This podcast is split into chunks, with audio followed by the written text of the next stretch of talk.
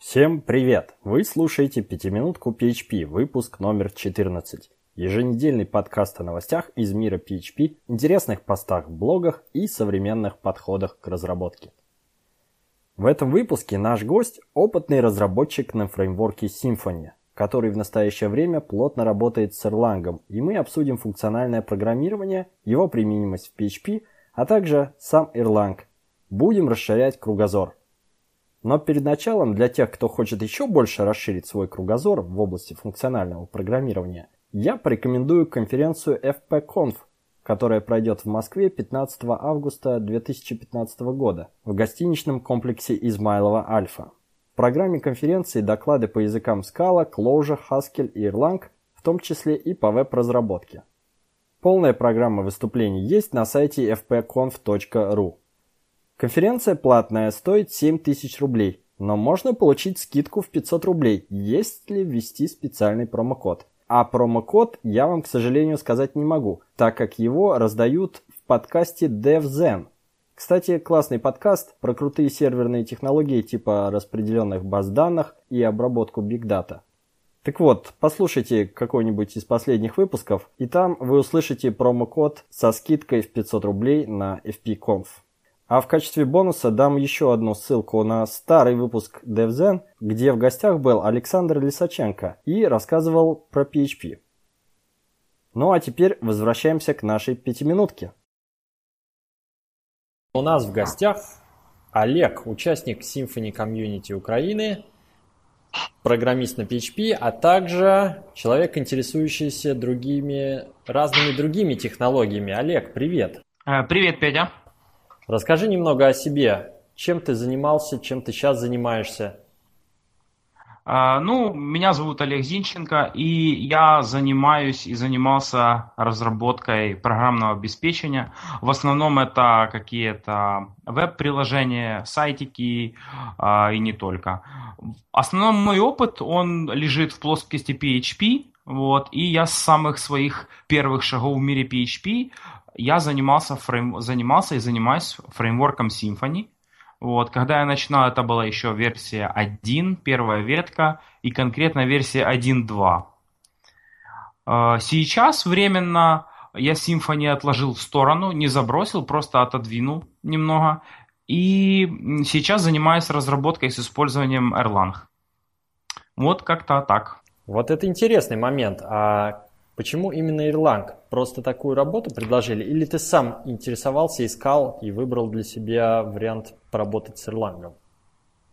Ну, я думаю, что это, наверное, было предрешено изначально. В 2013 году я побывал на конференции на украинской в городе Киев Hot 2013 и встретился с Максимом Сахацким, который делал э, Lighting Talk и мастер-класс по Erlang. Вот. И мне как бы очень понравились э, те слова, которые говорил Максим. И, грубо говоря, он мне Erlang напарил, но он мне его напарил по-хорошему, потому что я как бы у него не, ничего конкретно не спрашивал. Вот. Я просто слушал, что он говорит, и то, что он говорил, это было реально то, что мне было интересно тогда и интересно сейчас. И вот как бы оно такое было все в подвешенном состоянии. Э, до, я бы сказал, до начала 2015 года. Я там читал книги, интересовался, как устроено все внутри, э, подходы, идиомы, которые несет этот язык, э, фреймворки и так далее. И как бы, как говорится, есть какой-то глобальный админ, который за всеми за нами следит. И вот так мне подвернулась вакансия на Erlang в, на Erlang в моем маленьком городе в котором население всего там где-то 280-300 тысяч человек, где, ну, как обычно, преобладает э, Java, .NET и PHP. Вот. Вот такая вот маленькая история о том, как э, я связался с Erlang, и я думаю, что я буду продолжать в том же духе. С другой стороны, я все так же продолжаю следить за новостями в мире PHP, за новостями в мире Symfony и, конечно, а, поддерживаю свой скилл на уровне. Я делаю код-ревью своих коллег по, а, по Symfony и как бы стараюсь быть на, на острие, читаю все новости в Твиттере, вот, смотрю все новые библиотеки, ну и все, что с этим связано. Расскажи немного про свой рабочий проект. То есть у вас там используется и Erlang, и у тебя есть коллеги, которые и на Symfony пишут. Какова его роль? На, на самом деле э, сейчас, насколько я знаю, в тренде на Украине являются э, такие как э, аутсорс проекты или даже аутстав, но проекты, которые направлены на продукт, на какой-то украинский продукт или продукт, который развивается полностью на Украине с украинскими деньгами, э, то таких проектов я не так уж и много знаю, и подавляющее, подавляющее большинство людей все-таки работает на аутсорс, аутстав.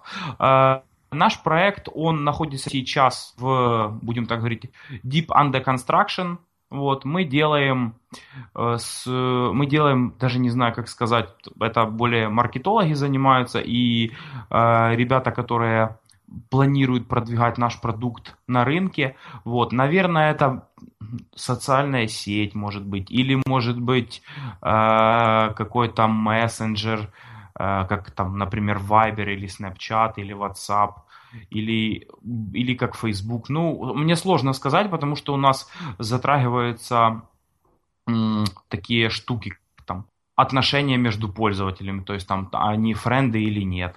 И есть такие штуки, как там посты, но с одной стороны, но с другой стороны у нас э, сделан большой упор на обмен мгновенными сообщениями. Поэтому э, что, что мы делаем конкретно, вот, вот так вот прямо э, сказать не могу, потому что эту концепцию еще должны довыработать. Вот. И этим занимаются как раз не разработчики, этим занимаются маркетологи и продукт-оунеры и так далее, и так далее.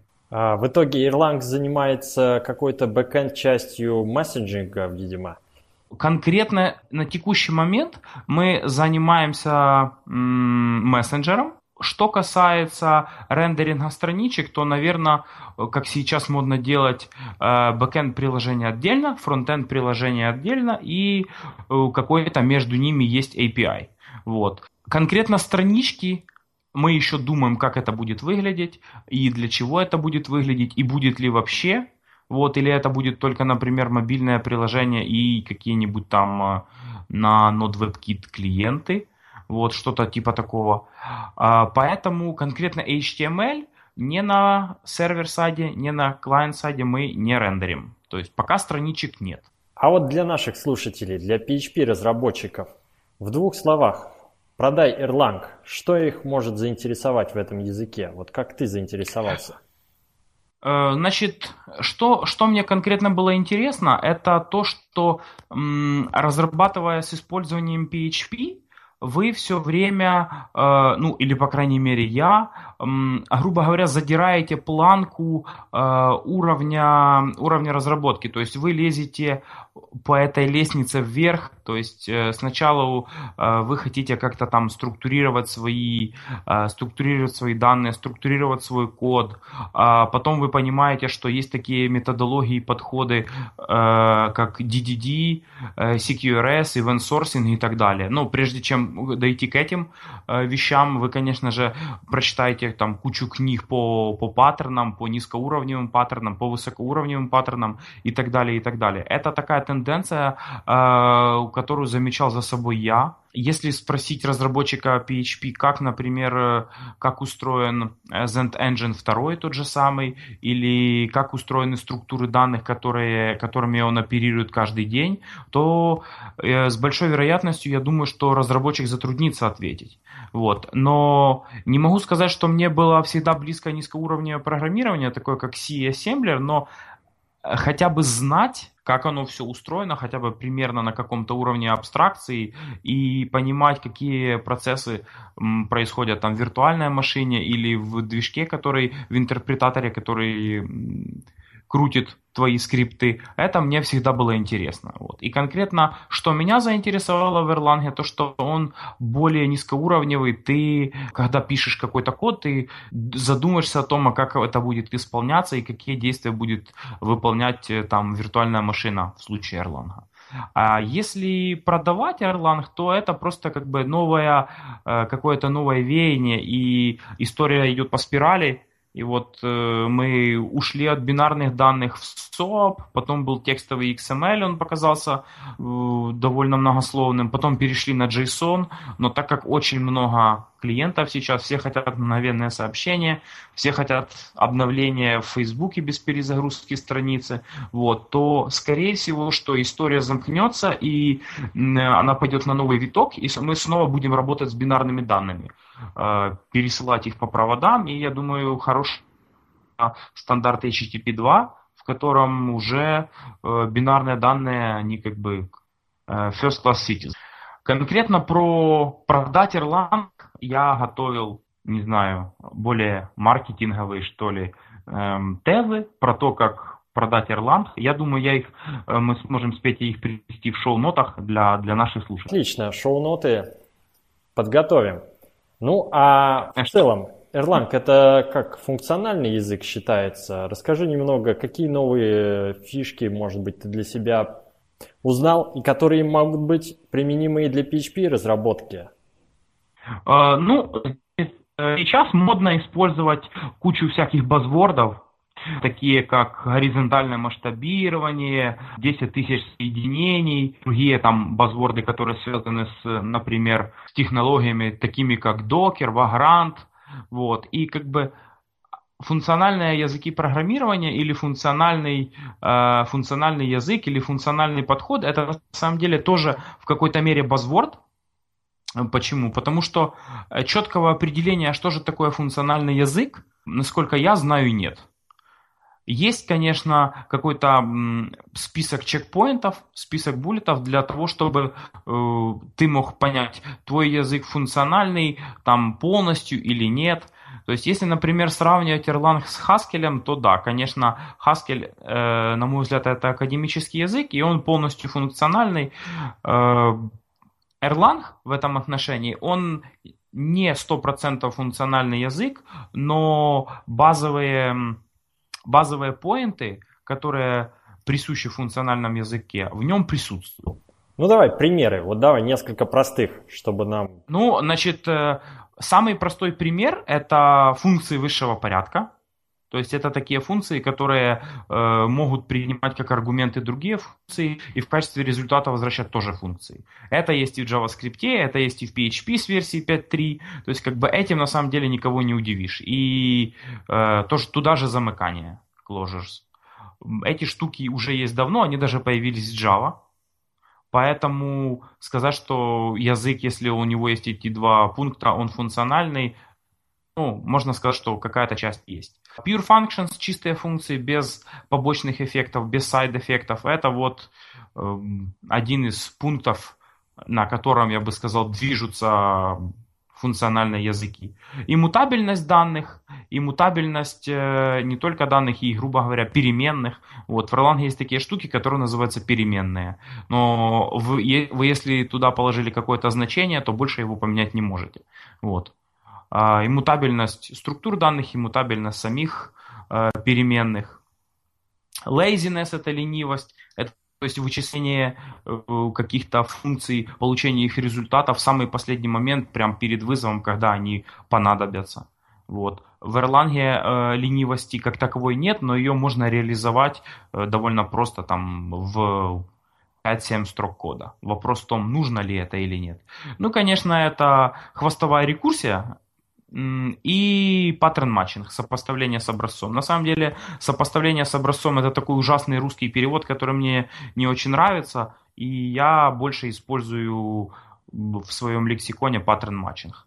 Ну, что касается хвостовой рекурсии, чуть вернусь. В принципе, э, в, в любом языке, в котором вы можете сделать рекурсию, вы можете сделать и написать э, тот же алгоритм э, с использованием хвостовой рекурсии. Но вопрос в том, сможет ли интерпретатор ваш или виртуальная машина и так далее, сможет ли она э, хвостовую рекурсию использовать э, для того, для чего она предназначена, и внутри себя развернуть это все дело в, в цикл. Вот. Если виртуальная машина сможет это сделать, то это хорошо. Я думаю, мы еще в шоу-ноты добавим ссылочку, где поддержка хвостовой рекурсии в JavaScript описано в, в разных environment. там в, в разных браузерах и в Node.js и так далее. Вот. Ну, забегая наперед, скажу, что э, разворот хвостовой рекурсии в цикл на текущий момент в JavaScript недоступен. Но я думаю, не за горами ECMAScript 6 и, и другие технологии, которые фронтенд отношения имеют, они, думаю, развиваются очень быстро и это добавят. Что же касается паттерн матчинга, то э, сложно объяснить, что это вот так вот на пальцах, но конкретно э, в, в PHP и в других императивных языках я не видел pattern matching -а. То есть знаю, что в Java его нет, знаю, что в PHP нет, в JavaScript тоже нет. Да, кстати, pattern matching классная штука.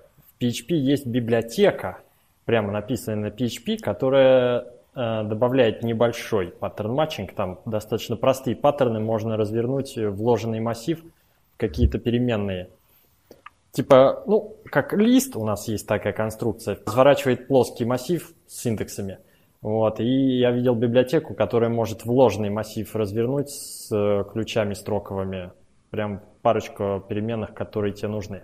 Угу. Ты знаешь, Петя, я недавно пересматривал знаменитые видео Рич Хики э, Simple Made Easy, и на одном из слайдов, на одном из слайдов, там было что такое, что паттерн матчинг, ну это фактически такой красивый э, кейс, довольно умный, но все-таки это что-то подобное.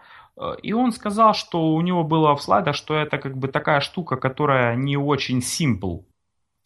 Вот. Ну, в общем, вот такие вот пункты. На самом деле эти пункты я взял из м, слайдов Никиты Прокопова, Тонский.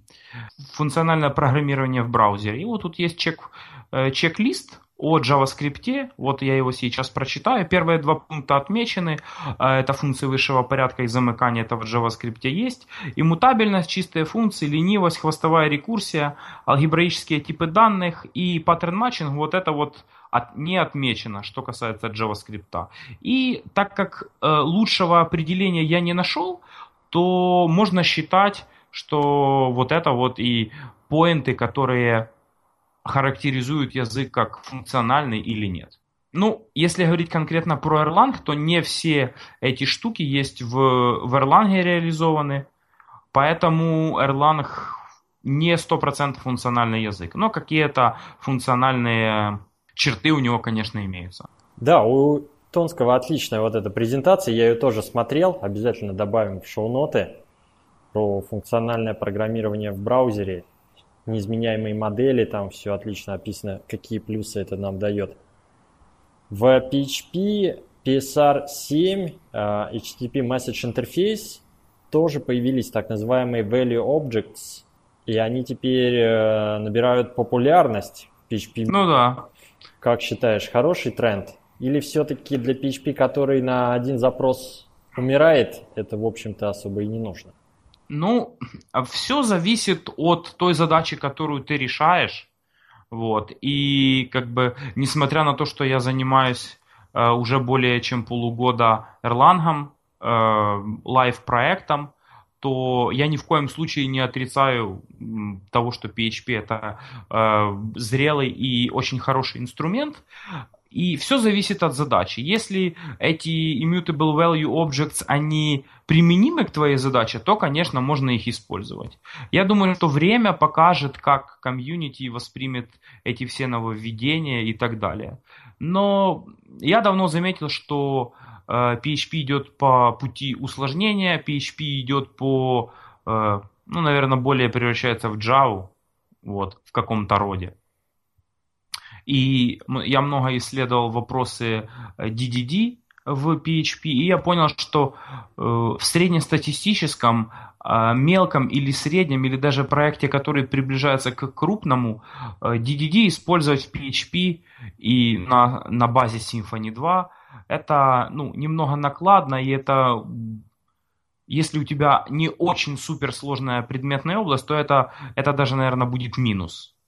Вот. И я некоторое время стагнировал э, в, в своем развитии, то есть как бы для того, чтобы полностью использовать вот эти вот э, все страшные буквы, э, CQRS, э, DDD, нужно было, на мой взгляд, на то время переходить в Java мир – вот, потому что в Java проекты еще больше, предметные области еще сложнее, с большим количеством сущностей, и туда уже без DDD никак. Ну, конечно, если ты хочешь писать структурированный код.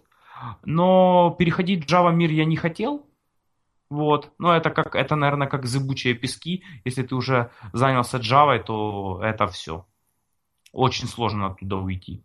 Ты просто погрязаешь в количестве библиотек, а, в их объемах, сложности.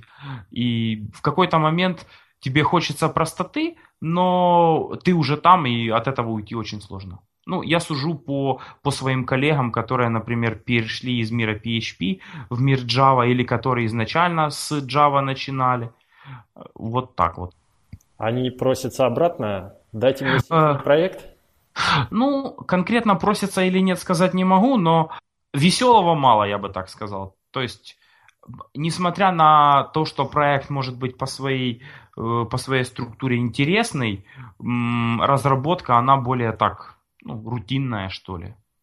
Вот. А ты пишешь очередную factory of factory и так далее, и так далее. То есть, наверное, вот этого вот стартаперского драйва, который ты там за, за вечер или за, как на гараж 48, за двое суток делаешь какой-то крутой проект или хотя бы крутой прототип, нужно, наверное, очень много скилла для того, чтобы это успеть и смочь сделать, и чтобы это было красиво э, на Java. Вставлю анекдот. Была проблема, и я решил использовать фабрику. Теперь у меня фабрика проблем. Да. Э, есть, есть на Хабре интересная статья, э, называется «Почему я ненавижу, ненавижу фреймворки». Вот там можно конкретно про фабрики почитать. Э, я думаю, в шоу-нот будет ссылочка. И, в общем, немного заспойлерю. Человек пришел в магазин, хотел получить молоток, для, и рулетку для того, чтобы собрать кухонный шкафчик. В итоге он получил фабрику, фабрик, фабрик инструментов. И получается, если поискать в, э, в исходных кодах Zen Framework 2, то там есть такой класс, который называется Abstract Factory Factory, что-то там Dependency Injection. Ну, такое название, которое как бы э, очень длинное и как бы оно все, все усложняет в том плане, что очень тяжело их читать, имена классов длинные. После того, как ты начал изучать э, функциональное программирование Erlang, ты же еще, может быть, какое-то время продолжал реальные проекты на PHP. Твой стиль кодирования в PHP как-то изменился? Ты привнес в свои PHP-проекты новые подходы? Или все-таки PHP он больше такой устоявшийся императивный ООП язык, куда особо не, не Ну, Э, что могу сказать? Конкретно про функциональные подходы в PHP, их можно и в некоторых случаях нужно использовать. Петь, не забудь мне напомнить, э, добавим, есть у Игоря Вайлдера три статьи, в его старом блоге э, о функциональном PHP, о функциональных библиотеках в PHP. И это очень как бы клевые статьи, они показывают о том, э, что, можно, что можно достичь с помощью функционального подхода, независимо в каком языке, будь то это PHP или какой-либо другой. Э, конкретно про то, как изменился мой стиль. Э, стиль не изменился, потому что он вырабатывался более чем 5 лет к ряду. Вот. Но я понимал, что нужно все-таки писать в том же стиле, в котором и раньше, для того, чтобы ну, проект выглядел консистентно и так далее. И для того, чтобы ну, другие ребята могли сопровождать проект и не наступали на какие-то непонятные вещи.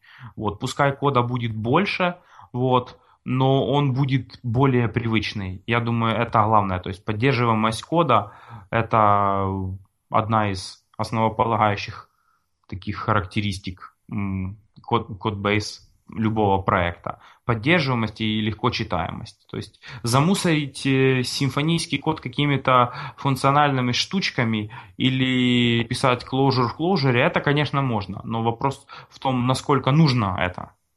Единственное, что могу сказать, что я стал реально ужасаться, сколько, сколько много кода э, пишется в, ну не знаю, как в других PHP проектах, в других фреймворках, может там какие-то э, Silex или Slim, э, или этот новый от э, Laravel, создателя, э, микрофреймворк. Но конкретно в Symfony кода пишется очень много, и вот для сравнения веб-сервер на текущий момент лучший веб-сервер на Erlang, который поддерживает протоколы HTTP, лонгпулинг поддерживает, э, Speedy и веб-сокеты, он занимает ну, примерно полторы-две тысячи строк. Вот, смотря как читать, там с пробелами, без пробелов и так далее. Вот это на Erlang. То есть, в принципе, если я захожу, например, и клоком считаю, сколько вот в моем последнем проекте, который сейчас у меня на поддержке, то там за, за 20 тысяч строк кода э, на Symfony написано, и реально, ну, как бы я ужасаюсь, как это можно поддерживать. Но э, хорошая структура и общепринятые подходы, общепринятые именования сервисов, общепринятые именования классов, их расположение, они, конечно, ну не то что спасают ситуацию, они нивелируют вот этот вот объем. Вот. Я еще давно, когда начинал заниматься Symfony 2, говорил, что э, лучше создать 5, 5 файлов по 5 строк, но ты будешь четко понимать, э, зачем они, и четко будет прослеживаться, грубо говоря, путь запроса, э, чем ты просто в конфиге поправишь одну настройку, и у тебя по магии все изменится. Вот нагляд, несмотря на объем, наглядность все равно остается. И, ну, как я уже говорил, поддерживаемость кода это одна из важнейших составляющих. Это точно. Ну, если хочется поэкспериментировать, я вот сейчас глянул, э, быстренько нашел. В функциональном стиле на PHP есть э, underscore PHP. Это, видимо, клон или порт известной underscore библиотеки для JavaScript работы с коллекциями. И я как-то раз читал книгу uh, Functional PHP, у них даже сайт так называется, functionalphp.com, ну, функциональные подходы в PHP.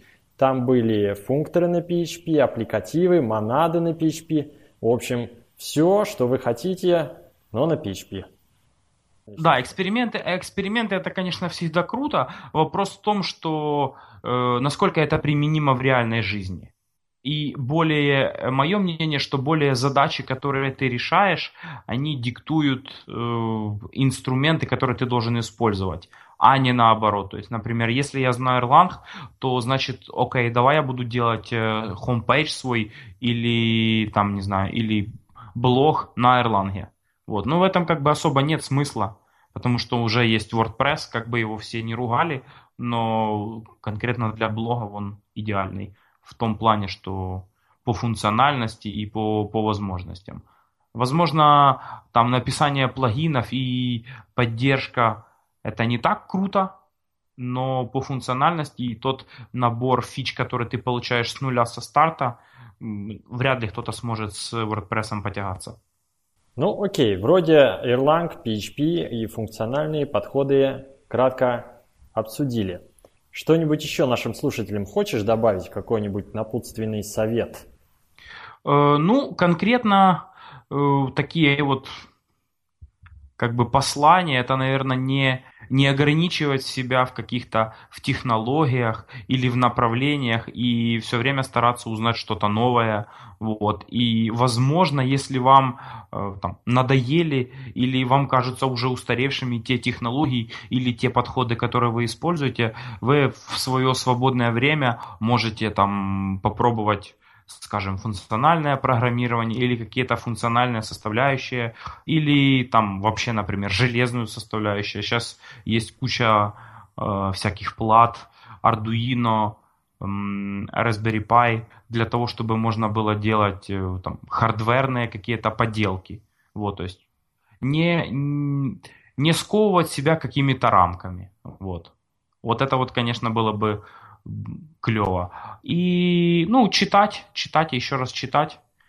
Не, не только там э, посты в Фейсбуке, а и какие-то тематические, тематические статьи, книги. То есть лучший, лучший старт для новой технологии – это почитать книгу о ней, какую-то в стиле Орели э, Definitive Guide, и потом подставьте технологию, которую вы хотите.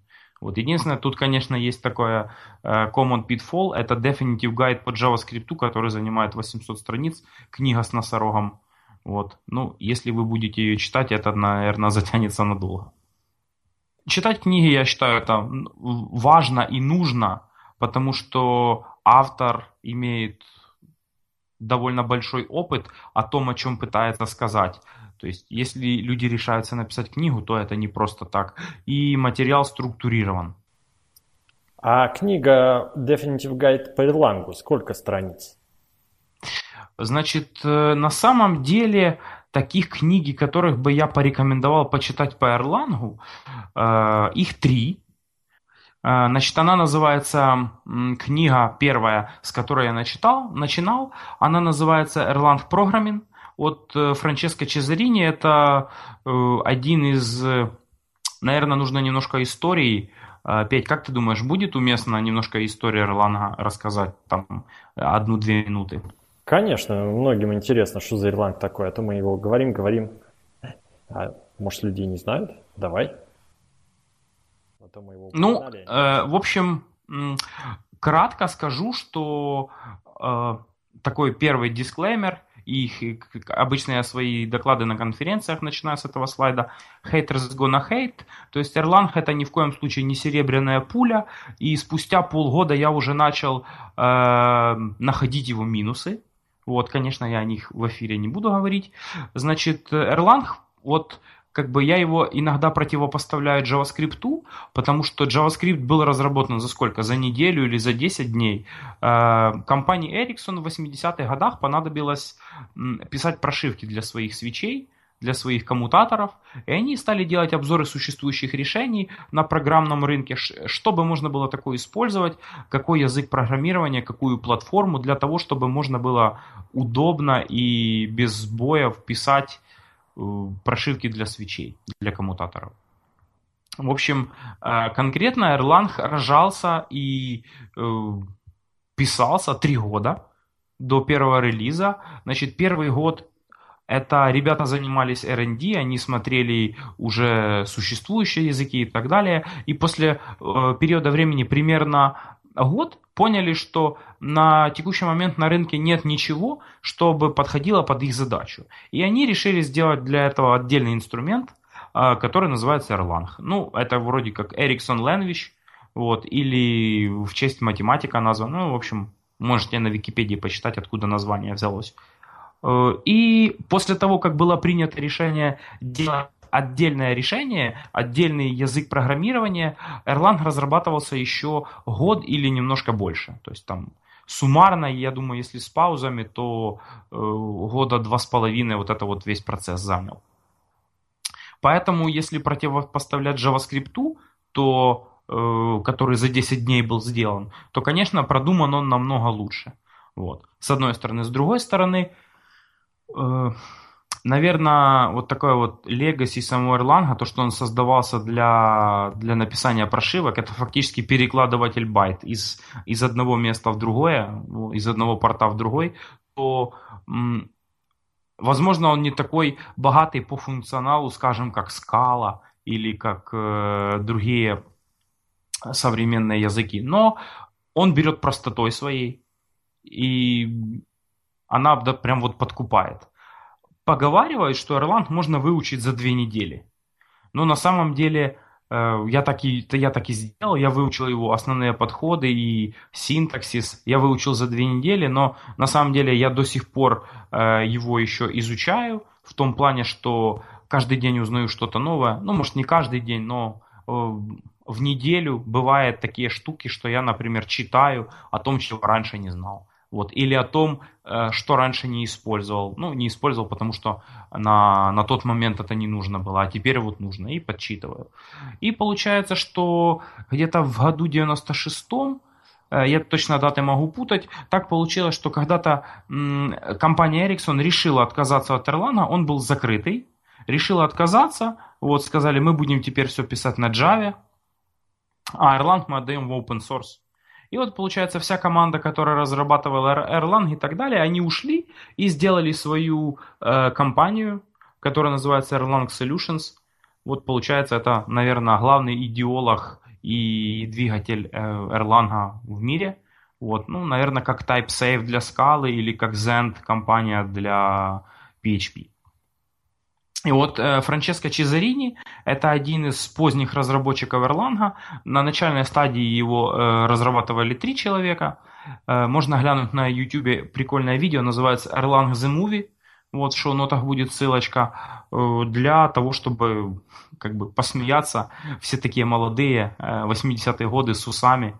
Вот. И то есть на ранней стадии Erlang разрабатывали три человека, ну и потом уже подключилось побольше людей, побольше команда. Вот Франческо Чезарини это один из людей, который подключился позже, и он является одним из сооснователей э, компании Erlang Solutions. Вот. И он написал книгу, называется Erlang Programming. Она есть на русском языке. Вот, по-моему, издательство ДМК.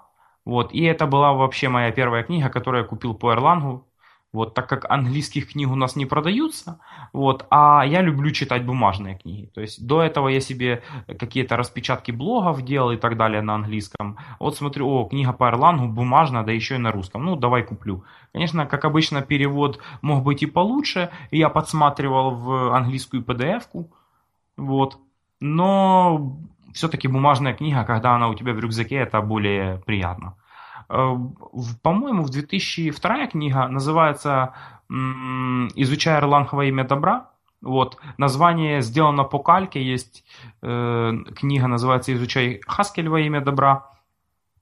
Э, Фред Хеберт написал эту книгу. Он не, не какой там не крутой чувак, не разработчик Erlang, ничего. Он просто программист. Вот он написал эту книгу. Она очень э, доступно все излагает и в менее сухой форме, чем книга Франческо. Вот. Есть эта книга, она доступна в онлайне, вы можете ее прям почитать. Вот, можете купить на Амазоне электронную версию, она переведена на русский, издается. Вот, ну, в общем, информация доступна. Она называется на английском э, Learn New Some Erlang или Learn Erlang for Great Good. Вот, я думаю, ссылку на, на эту книгу почитать в онлайне можно привести в шоу-нотах, от этого хуже не будет. Ну и третью книгу, которую я начал читать, но не закончил, это книга Джо Армстронга э, по, собственно, про сам Erlang. Джо Армстронг – это глава разработки и, наверное, икона Erlang в мире.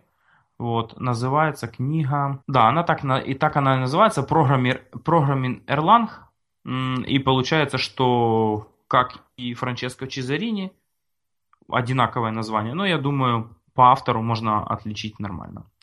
Нет, наверное, Erlang Programming это Франческо Чезарини, а Programming, Programming Erlang это Джо Армстронга книга. Вот, у нее даже уже вышла вторая редакция, я не помню в каком году, но вот относительно недавно.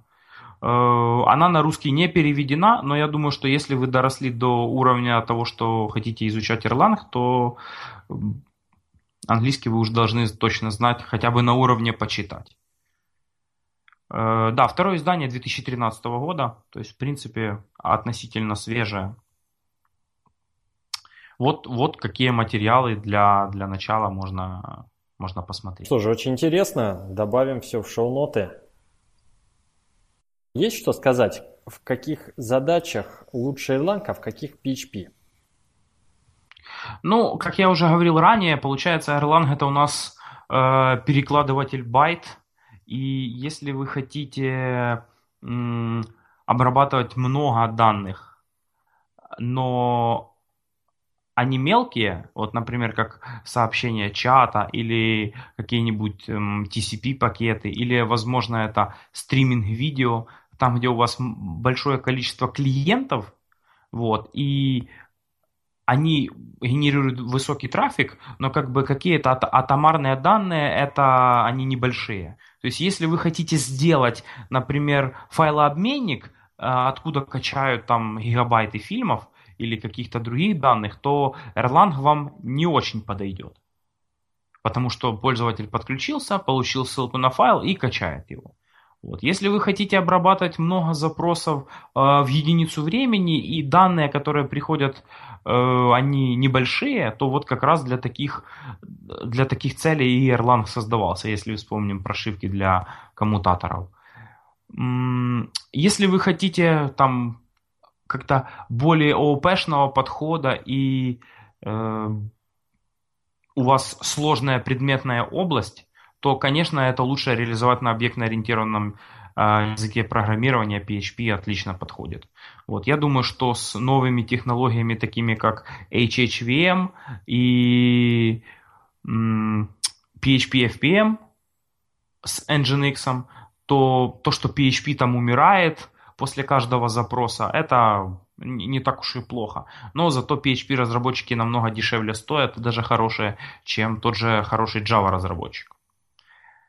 Ну вот PHP против Erlang, я думаю, они э, не прямые конкуренты друг другу и э, зачастую бывает, что эти две технологии, они могут пересекаться в рамках какого-то одного большого проекта. То есть, если, например, эм, сервис стриминга видео, то за стриминг у нас будет отвечать Erlang, а за весь фронтенд и там пользовательский кабинет, э, регистрацию и так далее, рендеринг страничек, это с этим отлично справится PHP, ну и Symfony в частности.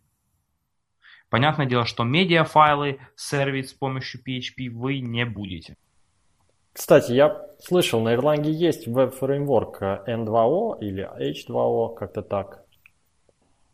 Uh, ну, про, на самом деле, про N2O хотелось бы поговорить отдельно. Вот.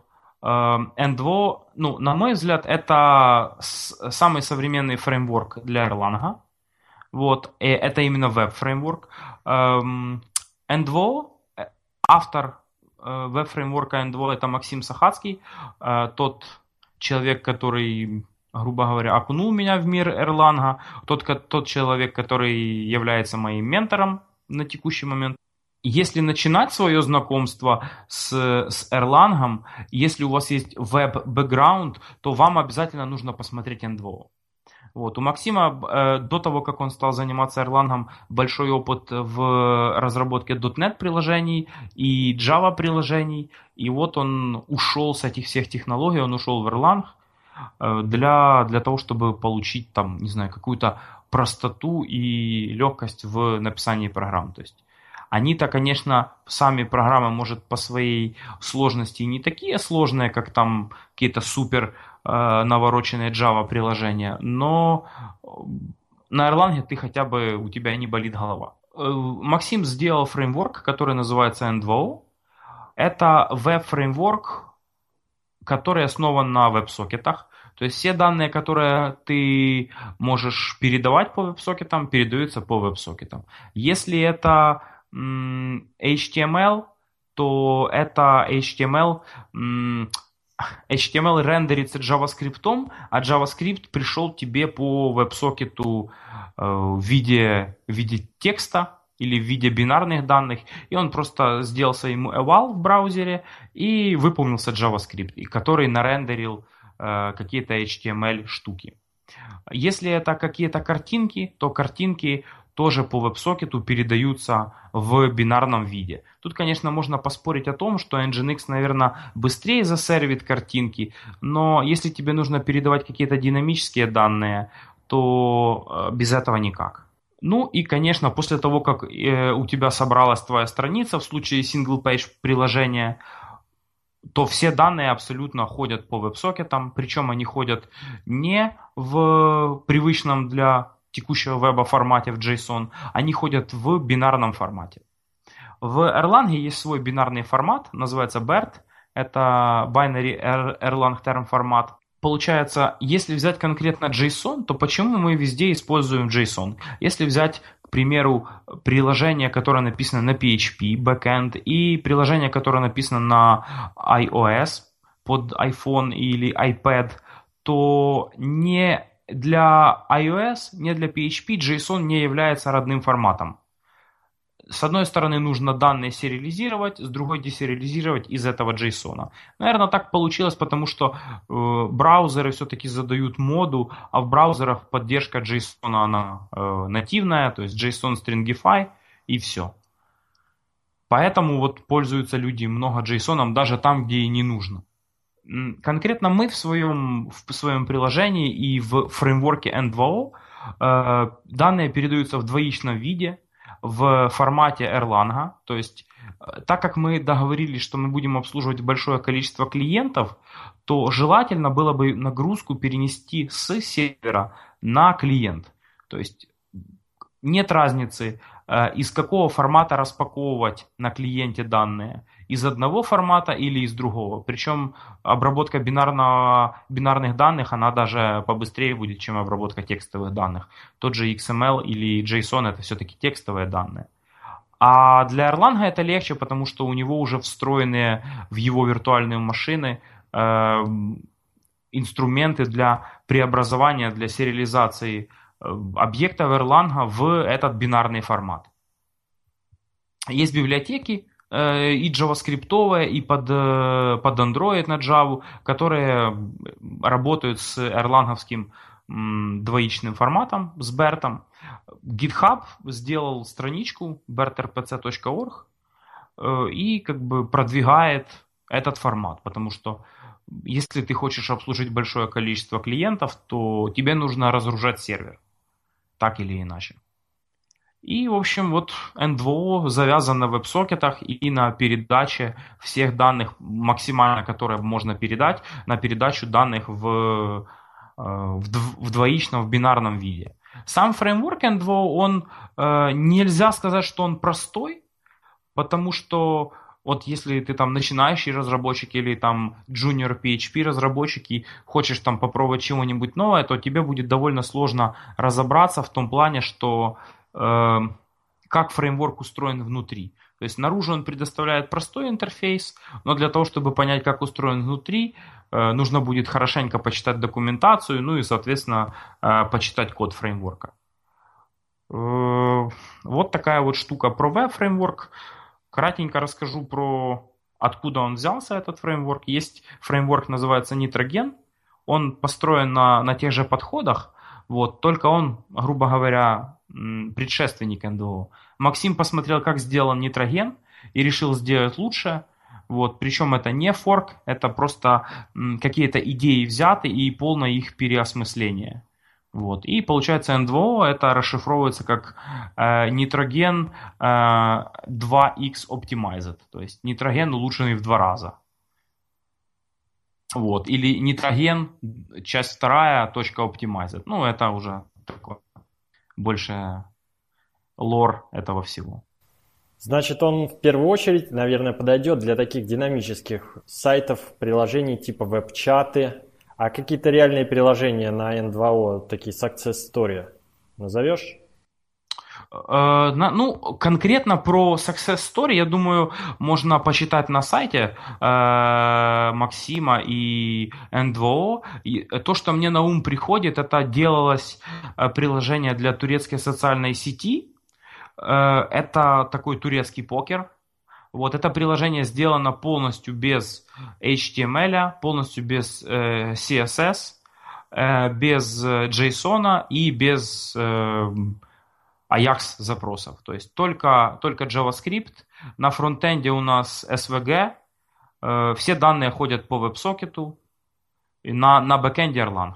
Вот, вот так, как, бы один э, пример приложений. С, на, на текущий момент Максим работает, с, сотрудничает с крупнейшим банком Украины, Приватбанк. Они сделали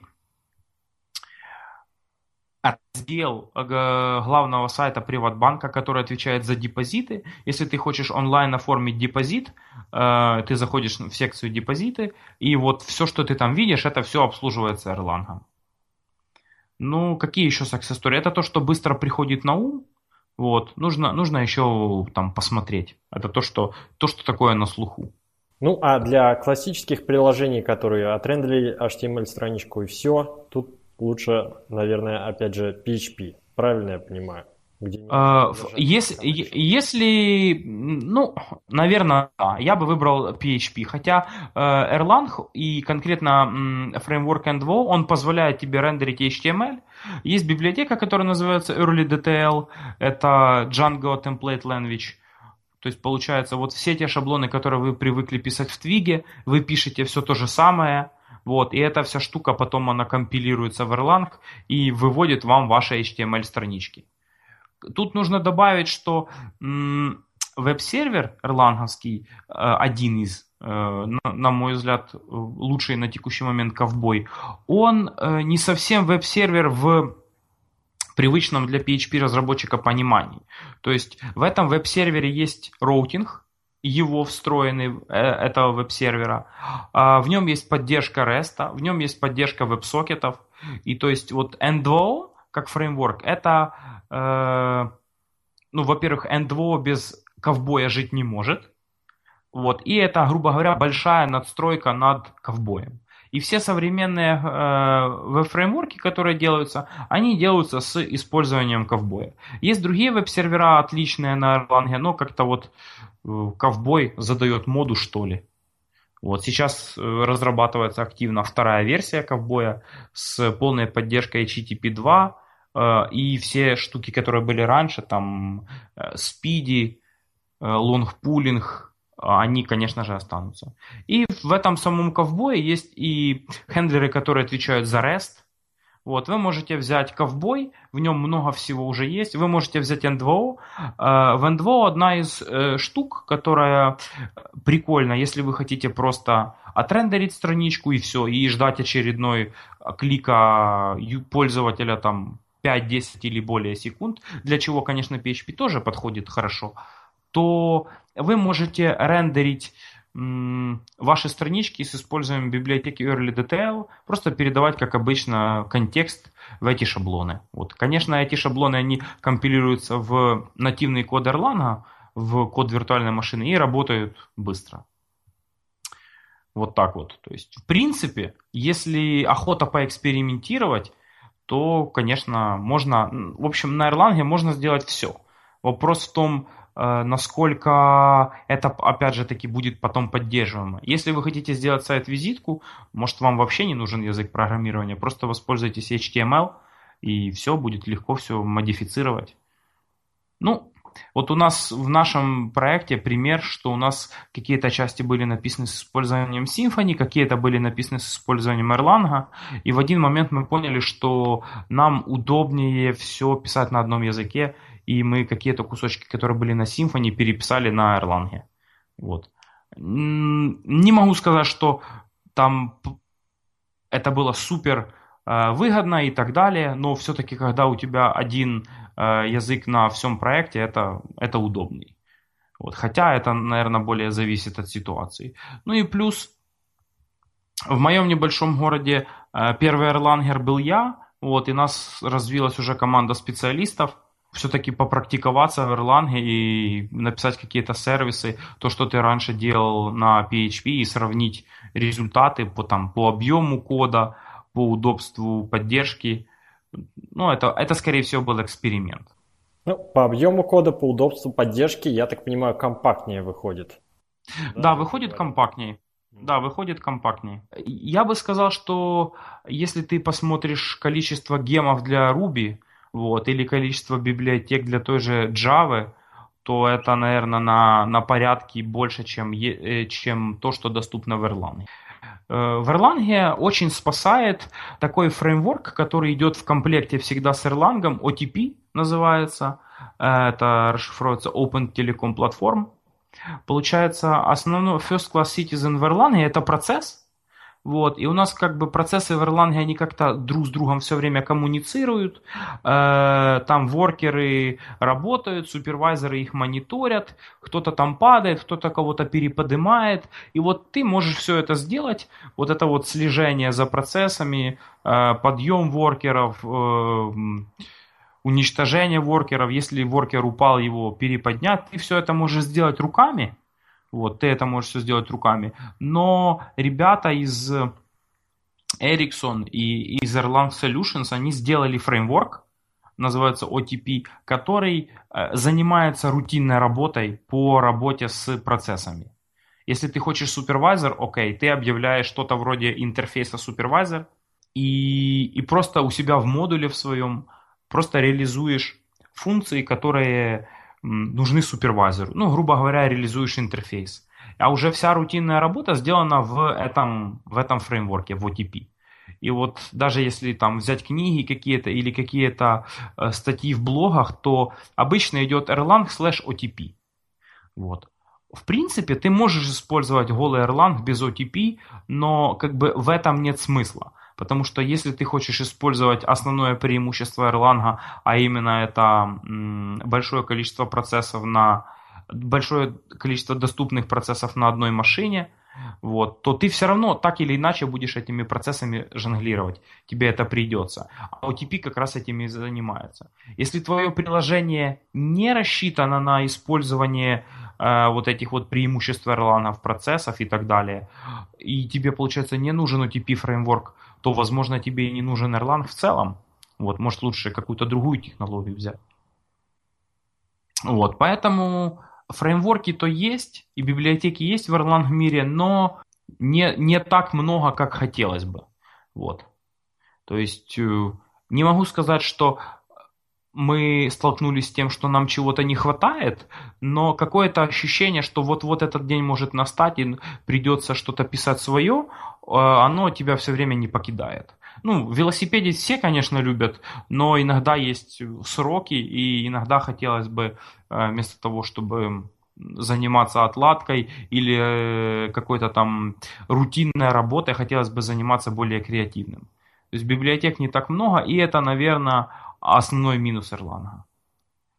Ну, еще, конечно, это относительно других языков это побольше порог входа, то есть Erlang сложнее, чем PHP, если вы уже знаете PHP.